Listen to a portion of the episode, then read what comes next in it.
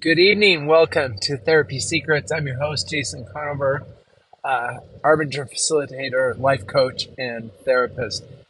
Happy to be together. So, earlier today, I was working with a client that has been struggling with a lot of um, stomach challenges, even debilitatingly so, um, and has his sleep schedule really upside down. Um, so, uh, he's basically up most of the night and sleeping all day until pretty much dinner time.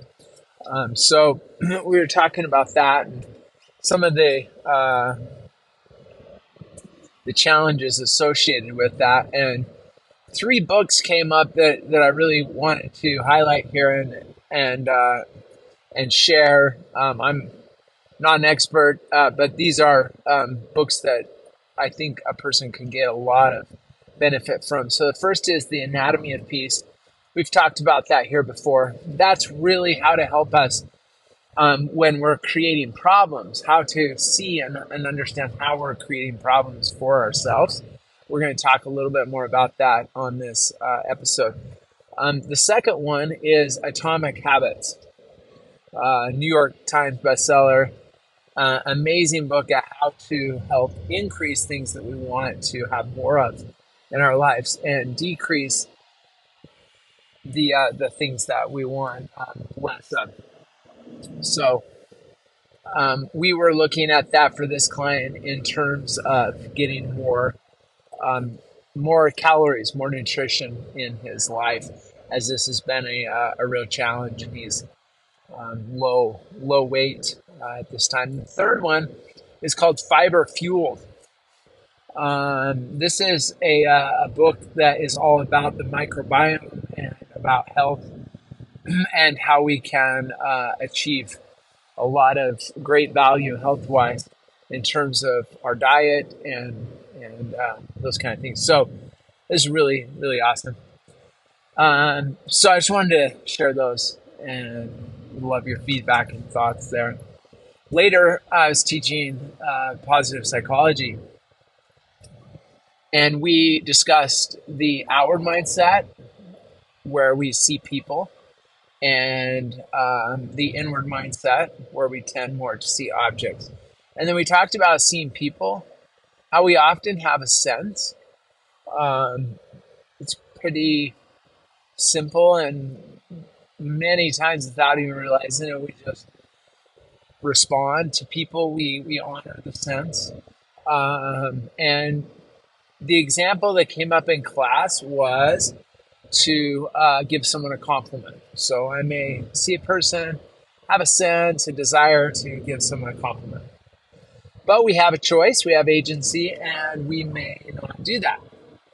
And everyone agreed that that's possible. That I may have a, a sense and a desire um, to do that, but but not do it. And then we started looking at the ways I might begin to see myself and how I might also see the person that I didn't give the compliment to. And some of the ideas about self that came up were uh, I'm, I'm, I'm shy. So the idea that um, I, I didn't give them the compliment because I was shy. Um, there were others, and uh, it, it's interesting to think about this and to realize that in that moment, I'm actually using shy, um, a descriptive characteristic, maybe a way of, of uh, expressing how I feel in relationship to other people. But I'm I'm using it as as a reason for why I didn't give the compliment, and in that way, it's a justification. And it's so easy to be blinded by that. It's so easy to believe that story and then we talked about how over time, if we don't get out of that box, which which it is, because I've actually betrayed my fundamental sense towards another person, and therefore I've entered into the box, as we call it. And so therefore, I'm justifying. I'm I'm creating a, a story where, even though I didn't do what I felt was the the uh, the, the right thing to do, that I'm going to create a, a reason and a story for that. And then carrying that forward, I can enter into new situations already um, with that thought or perspective, identity about myself. And it can be an ongoing thing that I just continue to build on and can very much believe that that is the reason why I'm not doing something, when in fact it's the justification. So we looked at that and we looked at how we might see the other person as maybe a little bit better and we feel maybe kind of intimidated or we may not want to um, be awkward or appear awkward. We may see another person as kind of judgmental. There's a lot of different um, little possibilities, but this simple example seemed to um, connect well and, and make sense um, for the people in class. So I, I, thought it would be worth sharing to look for and notice when you have that sense. And it, it can take some practice, but then kind of realizing when, for whatever different reason we may come up with. But notice that after I betray, am I less like, more likely or less likely to um, to do that thing that I had a, a sense to do? I can I can identify that I've um, moved further from that, and therefore likely not uh, in in in that outward mindset way with uh, with people. So um, we then did another exercise uh, that that I think is really great, um, where we did a T table, and on the right side we um, write a situation that is annoying, frustrating, difficult, uh, something we're angry about. And uh, so, you know, write that out. You can do that right now uh, if you'd like. Just grab a piece of paper, draw a line splitting it um, vertically, or so you have a left and a right, like a T table, and then um, a line across the top horizontally. And then on that top right, write that situation. And on the left, write, I am the sort of person who, dot, dot, dot. And then you can just free write in, in regard to that situation. I'm the sort of person who. Um, and in this regard, I was talking about when my son Cannon uh, says no to a request uh, that I that I make of him.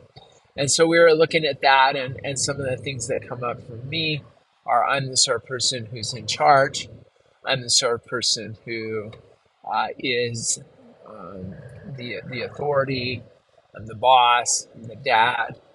And so all these variables come together. And what it ended up that was really, I think, helpful was realizing that if I'm in that box and I'm seeing myself those ways, then Canon's no is very threatening.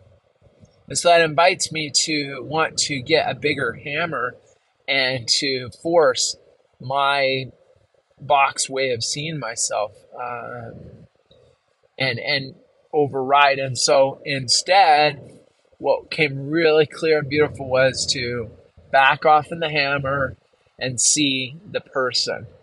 See Cannon realize, you know, what's going on for him and, and soften that that perspective about myself and that I'm not needing to be the the big the big man, the big cheese, the the, the person that's in charge of, of everything. And so um, with that, we have a lot of traction and can, can have some amazing breakthroughs as we back off on the hammer, increase seeing that person, and really be able to actually see what's going on. So hopefully that's helpful and try it out. We'll talk to you soon.